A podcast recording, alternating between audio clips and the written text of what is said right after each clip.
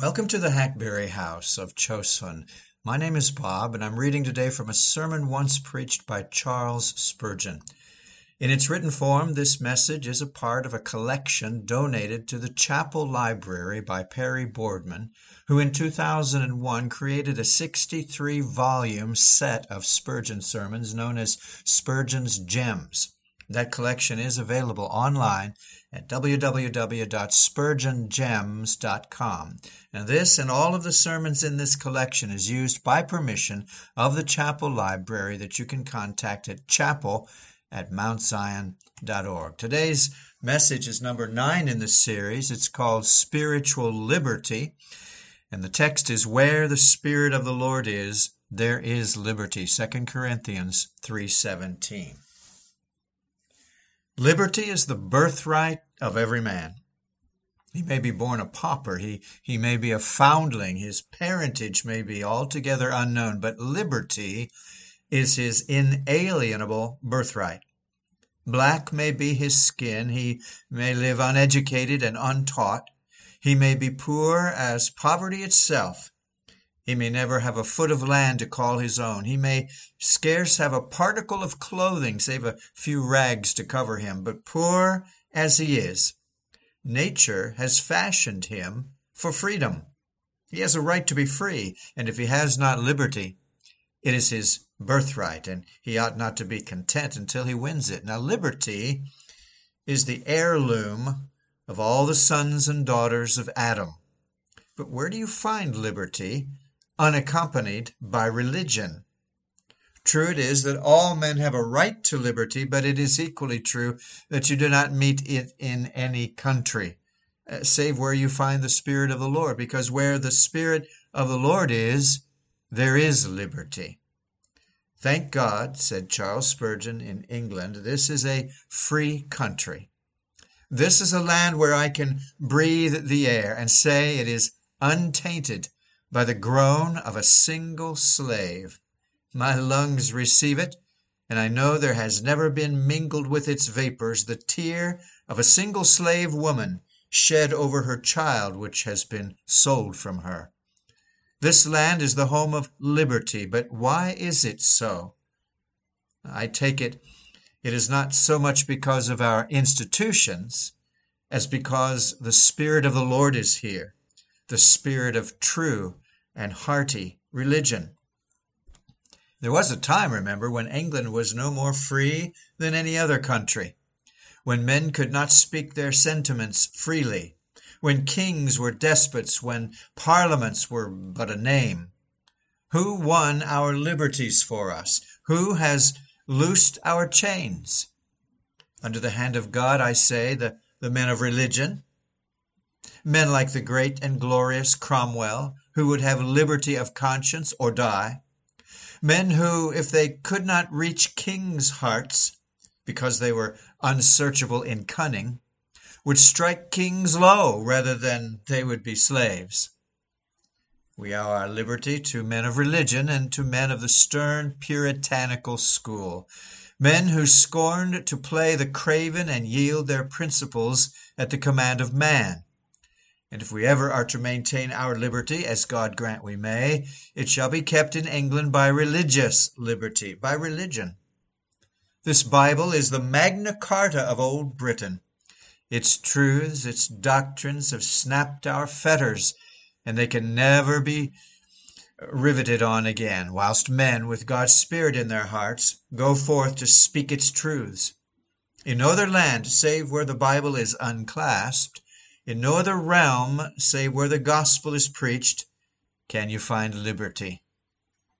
Roam through other countries. You speak with bated breath. You're afraid. You, you feel you're under an iron hand. The sword is above you. You are not free. Why? Because you're under the tyranny engendered by a false religion. You have not free Protestantism there, and it is not till Protestantism comes that there can be freedom. It is where the Spirit of the Lord is that there is liberty and nowhere else. Men talk about being free.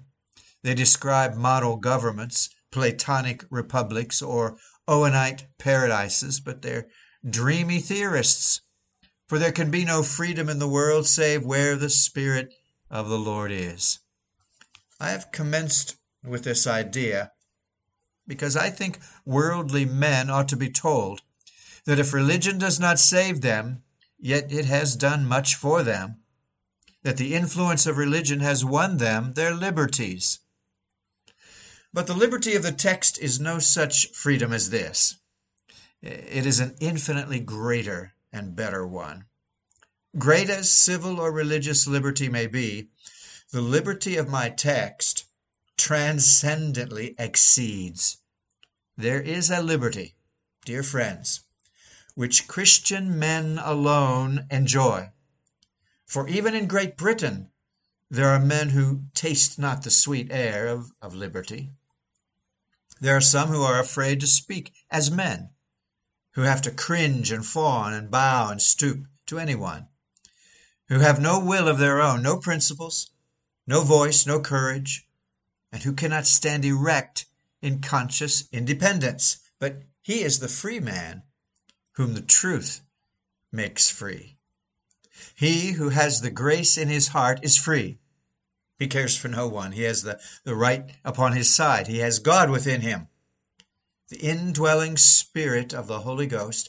He is a prince of the blood royal of heaven. He is a noble, having the true patent of nobility.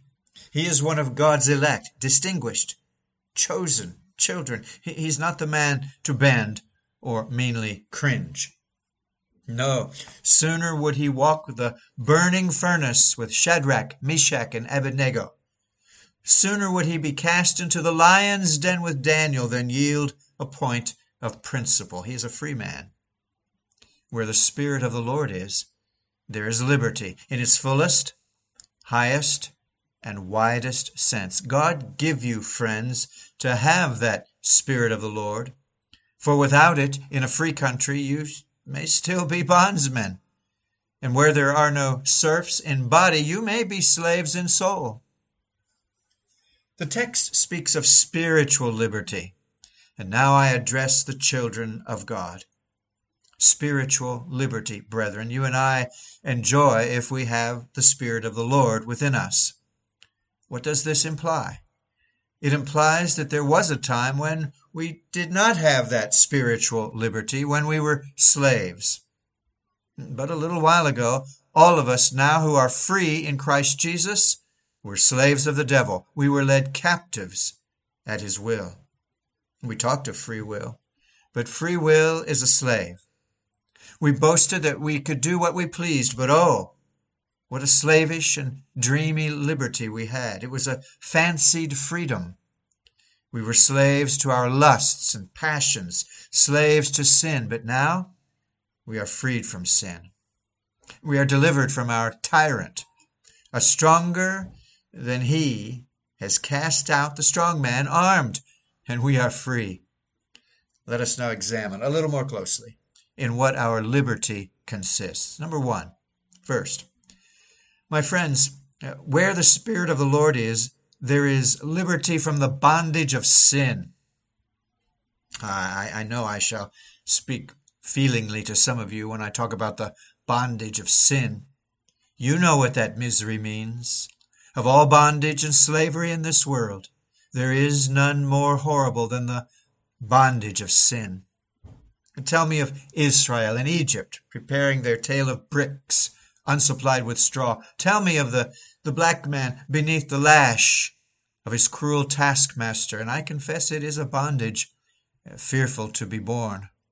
But there is one far worse the bondage of a convinced sinner when he is brought to feel the burden of his guilt, the bondage of a man when once his sins are baying him like hounds about a weary stag the bondage of a man when the burden of sin is on his shoulder. A burden too heavy for his soul to bear, a burden which will sink him forever in the depths of everlasting torment, unless he does escape from it. Uh, methinks I see such a person. He has ne'er a smile upon his face. Dark clouds have gathered on his brow. Solemn and serious he stands. His very words are sighs His songs are groans, his smiles are tears. When he seems most happy, hot drops of grief roll in burning showers, scalding furrows on his cheek. Ask him what he is, and he tells you he is a wretch undone. Ask him how he is, and, and he confesses that he is misery incarnate. Ask him what he shall be. He says, He shall be lost in flames forever, and there is no hope. Behold him alone in his retirement. When he lays his head on his pillow, up he starts again. At night he dreams of torment, and by day he almost feels that of which he dreamed. Such is the poor convinced sinner under bondage. Such I have been in my days. Such you have been, friends. I speak to those who understand it. You have passed through that gloomy slough of despond. You've gone through that dark vale of penitence. You've been made to drink the bitter cup of repentance. Uh, all I know of you will say, Amen, when I declare that of all bondage, this is the most painful the bondage of the law, the bondage of corruption, O wretched man that I am, who shall deliver me from it? But the Christian is free. He can smile now, though he wept before. He can rejoice now, whereas he lamented. There is, he says, no sin upon my conscience now. There is no crime upon my breast. I need not walk through the earth fearful of every shadow and afraid of every man I meet, for sin is washed away. My spirit is no more guilty. It is pure. It is holy. There no longer rests the frown of God upon me, but my Father smiles. I see his eyes. They're glancing love. I hear his voice. It is full of sweetness. I am forgiven. I am forgiven. I am forgiven.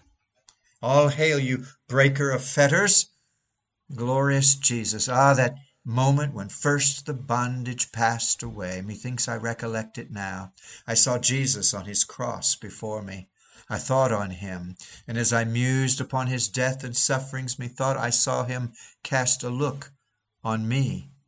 And when he gazed on me, I looked at him, and I said, Jesus, lover of my soul, let me to thy bosom fly. He said, Come, and I flew to him and clasped him and when he let me go again, I wondered where my burden was. It was gone. There in the sepulchre it lay, and I felt light as air, like a winged sylph. I could fly over mountains of trouble and despair, and oh, what liberty and joy I had! I could leap with ecstasy, for I had much forgiven. Now I was freed from sin. Beloved, this is the first liberty of the children of God. Uh, where the Spirit of the Lord is, there is liberty from the bondage of sin. But secondly, liberty from the penalty of sin. What is that? Eternal death, torment forever. That is the sad penalty of sin. It is no sweet thing to fear that if I died now, I might be in hell. It is no pleasant thought for me to stand here and believe that if I dropped down, I might sink into the arms of Satan and have him for my tormentor. Why, sirs, it is a thought that would plague me. It is a thought that would be the bitterest curse of my existence. I would fain be dead, rotting in the tomb, rather than walk the earth with the thought that I might suffer such a penalty as this. There are some of you here who know right well that if you die, hell is your portion. You don't attempt to deny it, you believe the Bible. And there you read your doom He that believeth not shall be damned. You cannot put yourselves among believers. You are still without Christ. Have any of you been brought into such a condition that you believe yourself so full of sin that God could not be just if he did not punish you? Have you not felt that you have so rebelled against God by secret crimes? I, I, I say by secret crimes and by open transgression, that if he did not punish you, he must cease to be God and lay aside his scepter? And then you have trembled and groaned and cried out under the fear of the penalty of sin. You thought when you dreamed that you saw that burning lake whose waves are fire and whose billows are ever blazing brimstone, and each day you walked the earth.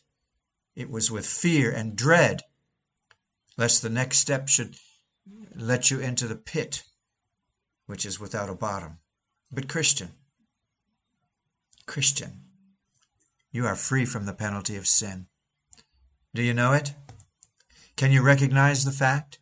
You are free at this moment from the penalty of sin. Not only are you forgiven, but you never can be punished on account of your sins, however great and enormous they may have been. As the song says, the moment a sinner believes and trusts in his crucified God, his pardon at once he receives, salvation in full through his blood. And he never can be punished on account of sin. Talk of the punishment of a believer, there's not such a thing. The afflictions of this mortal life are not punishments for sin to Christians, they are fatherly chastisements, not the punishments of a judge. For me there is no hell. Let it smoke and burn. If I am a believer, I shall never have my portion there.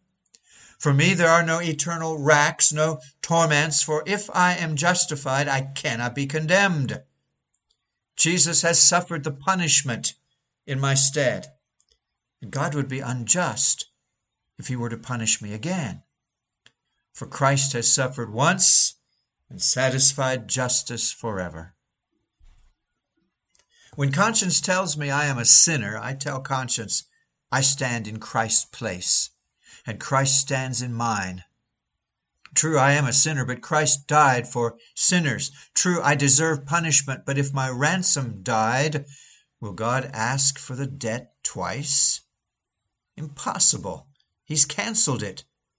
There never was and never shall be one believer in hell.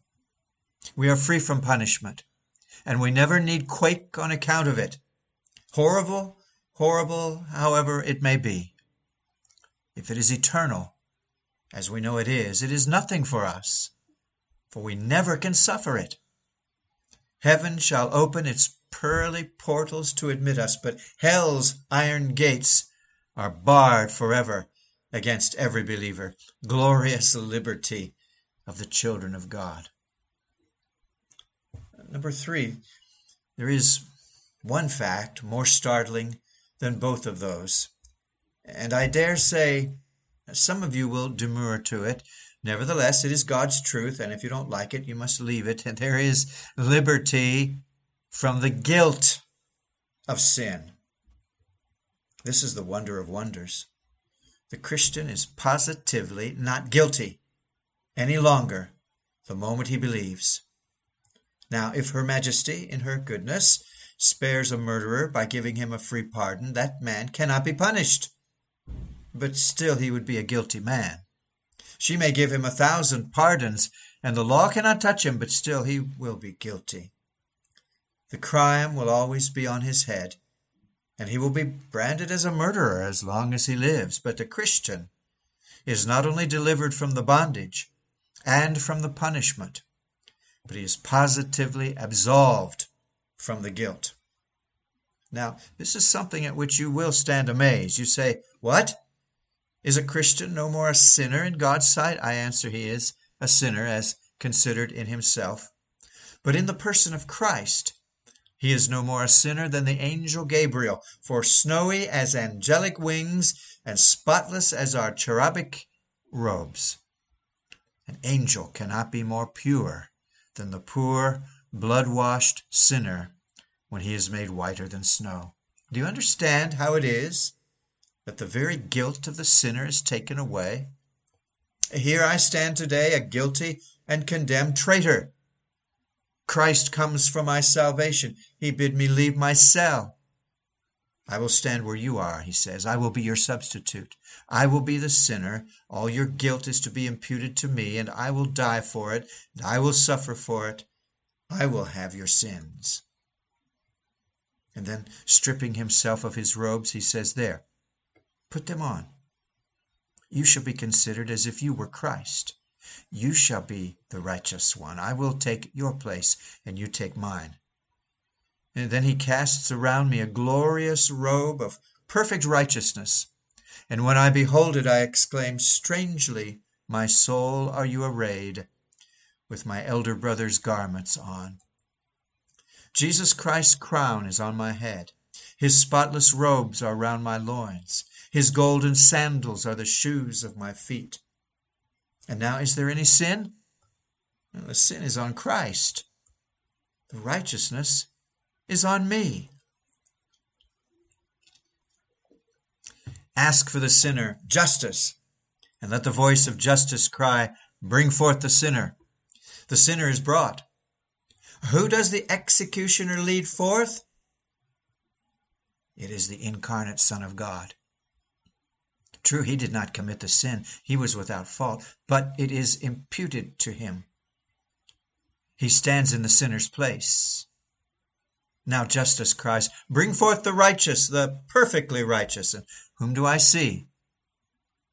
Lo, the church is brought. Each believer is brought. Justice says, Are these perfectly righteous? Yes, they are. What Christ did is theirs. What they did is laid on Christ. His righteousness is theirs. Their sins are His. Now I appeal to you, you ungodly. This seems strange and startling, does it not? You set it down to hyper Calvinism and you laugh at it. Well, set it down for what you please, sirs. God has set it up as His truth. He has made us righteous through the imputed righteousness of Jesus Christ. And now, if I am a true believer, I stand here freed from every sin. There's not a crime against me in the book of God. It is blotted out forever.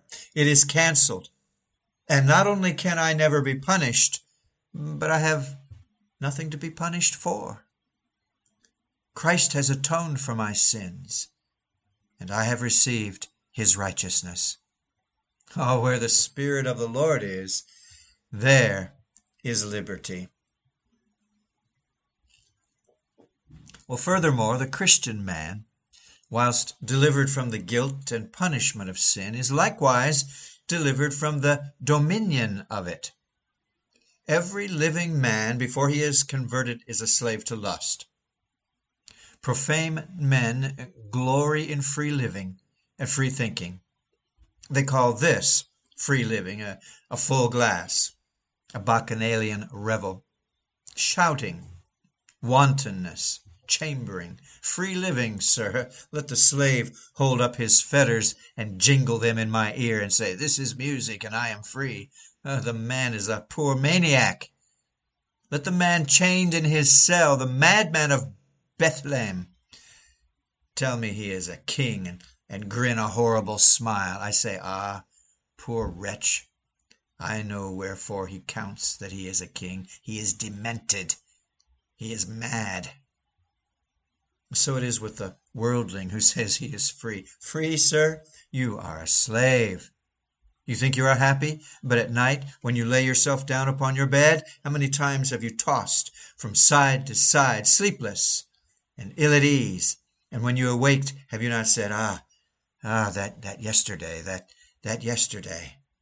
Though you plunged into another day of sin, that yesterday, like a hell dog, barked at you and followed at your heels. You know it, sir. Sin is a bondage and a slavery. And have you ever tried to get rid of that slavery? Yes, you say, I have. But I will tell you what has been the end of it. When you have tried, you have bound your fetters firmer than ever. You have riveted your chains. A sinner without grace, attempting to reform himself, is like Sisyphus rolling a stone uphill. which always comes down with greater force.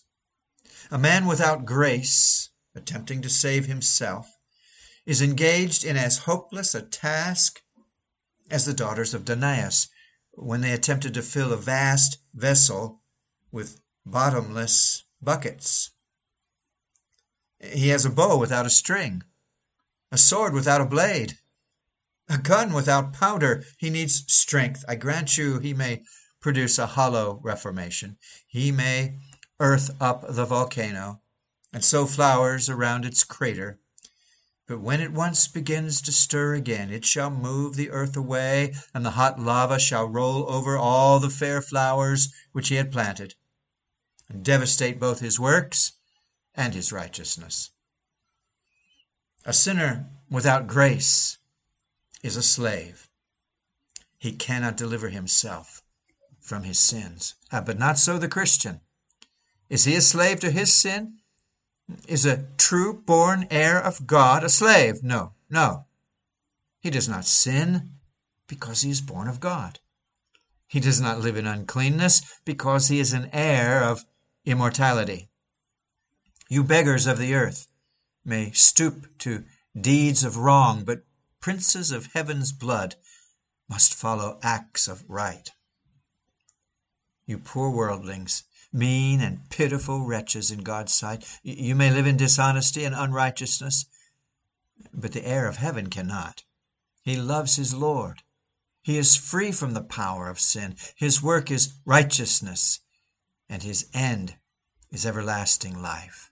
We are free from the dominion of sin. Well, once more, number five, where the Spirit of the Lord is, there is liberty in all holy acts of love, liberty from a slavish fear of law. Many people are honest because they're afraid of the policeman. Many are sober because they're afraid of the eye of the public. Many persons are seemingly religious because of their neighbors.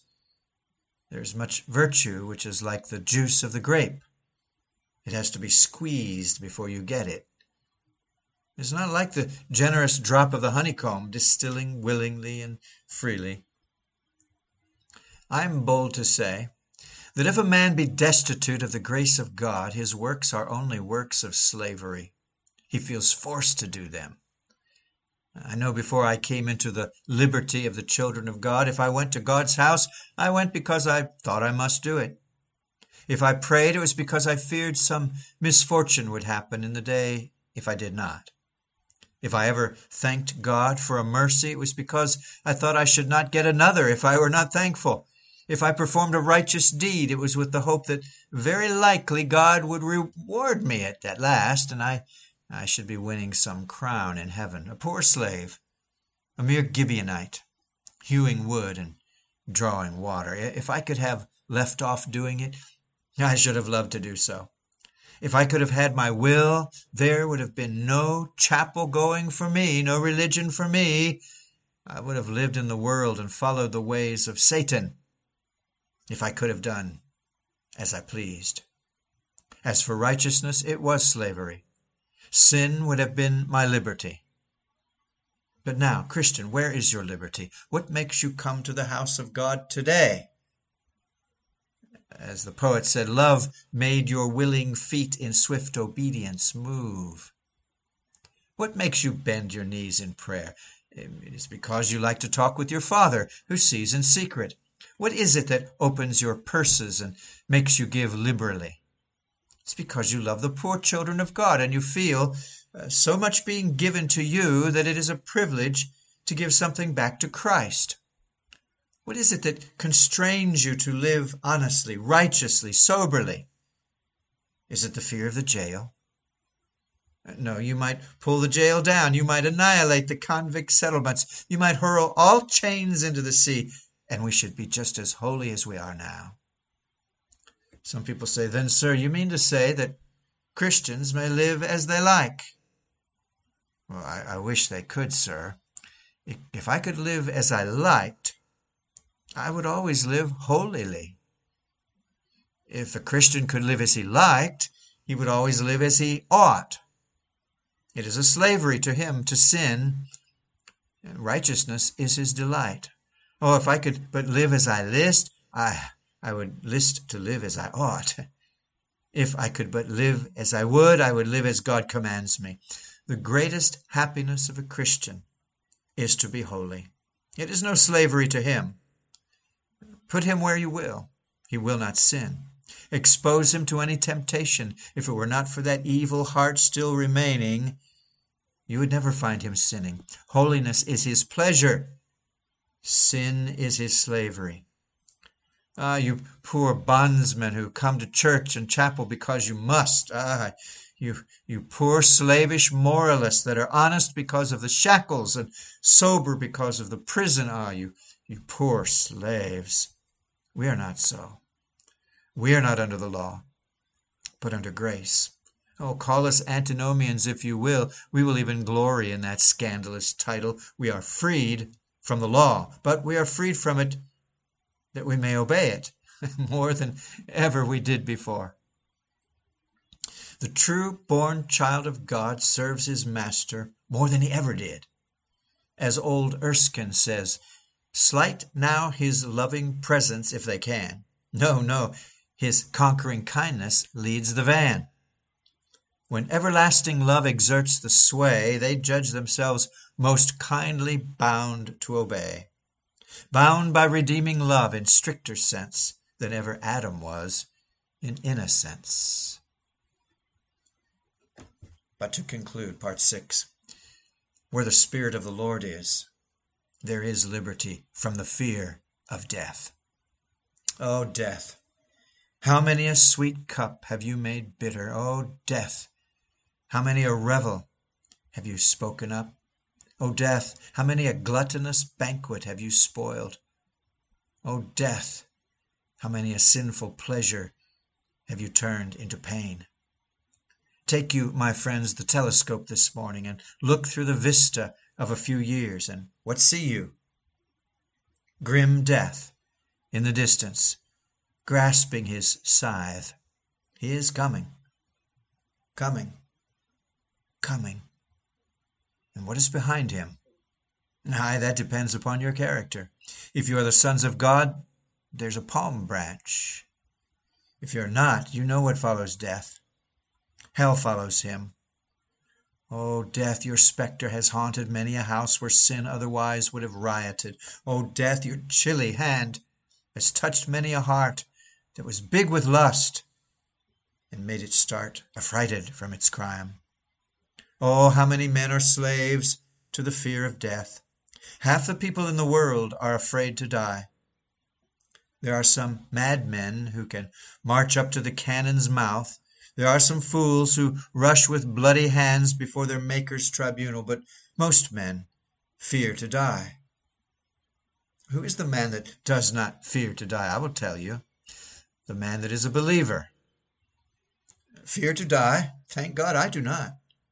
The cholera may come again next summer. I pray God it may not. But if it does, it matters not to me. I will toil and visit the sick by night and by day until I drop.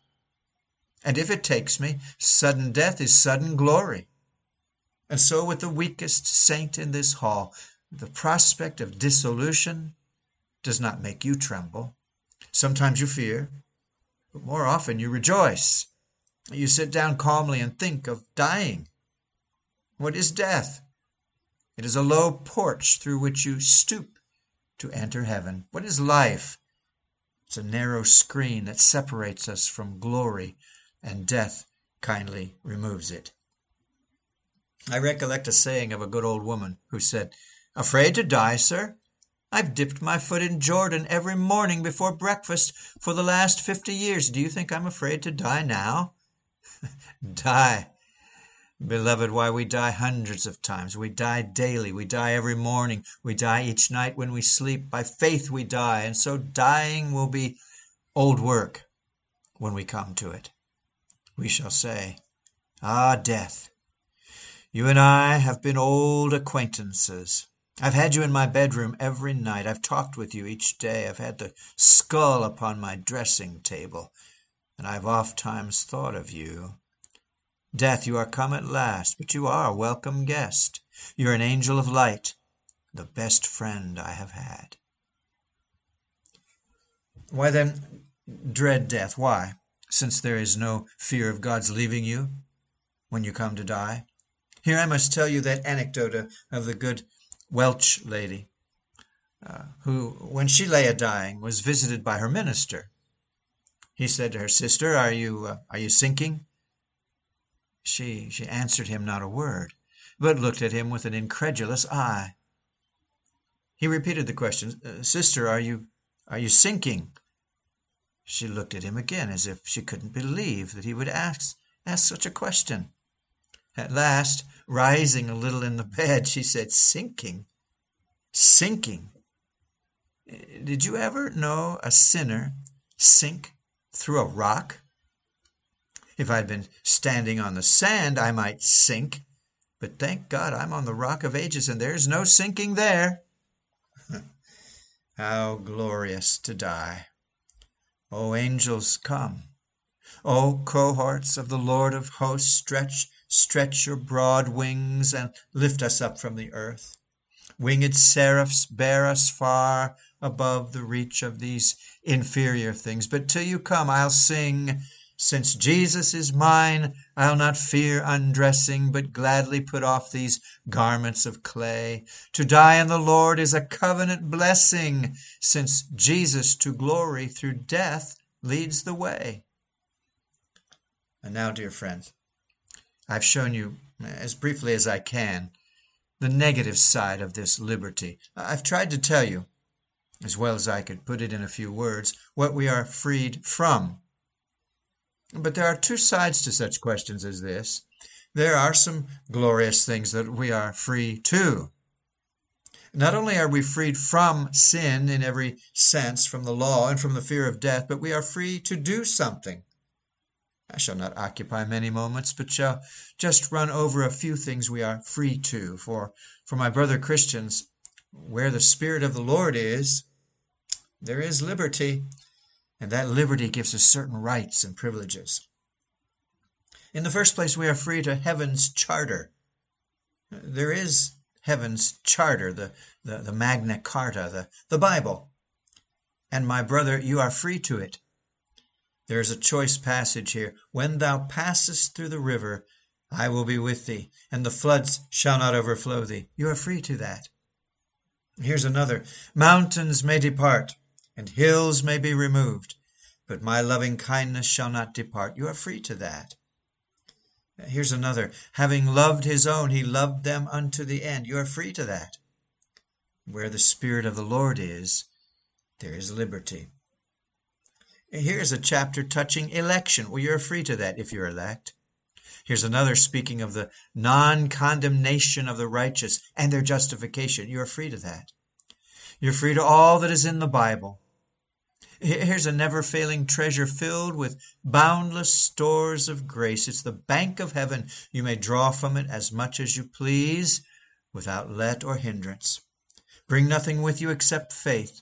Bring as much faith as you can get, and you're welcome to all that is in the Bible. There's not a promise, not a word in it that is not yours. In the depths of tribulation, let it comfort you. Mid waves of distress, let it cheer you. When sorrows surround you, let it be your helper. This is your Father's love token. Let it never be shut up and covered with dust. You are free to it. Use then your freedom. Next, recollect that you are free to the throne of grace. It is the privilege of Englishmen that they can always send a petition to Parliament. And it's the privilege of a believer that he can always send a petition to the throne of God. I am free to God's throne. If I want to talk to God tomorrow morning, I can. If tonight I wish to have a conversation with my master, I can go to him. I have a right to go to his throne. It matters not how much I may have sinned. I go and I ask for pardon. It signifies nothing how poor I am. I, I go and plead his promise that he will provide all things needful. I have a right to go to his throne at all times, in midnight's darkest hour or in noontide's heat.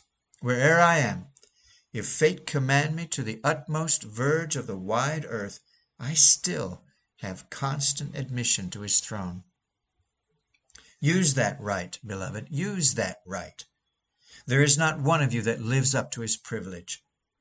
Many a gentleman will, will live beyond his income, spending more than he has coming in, but there's not a Christian that does that.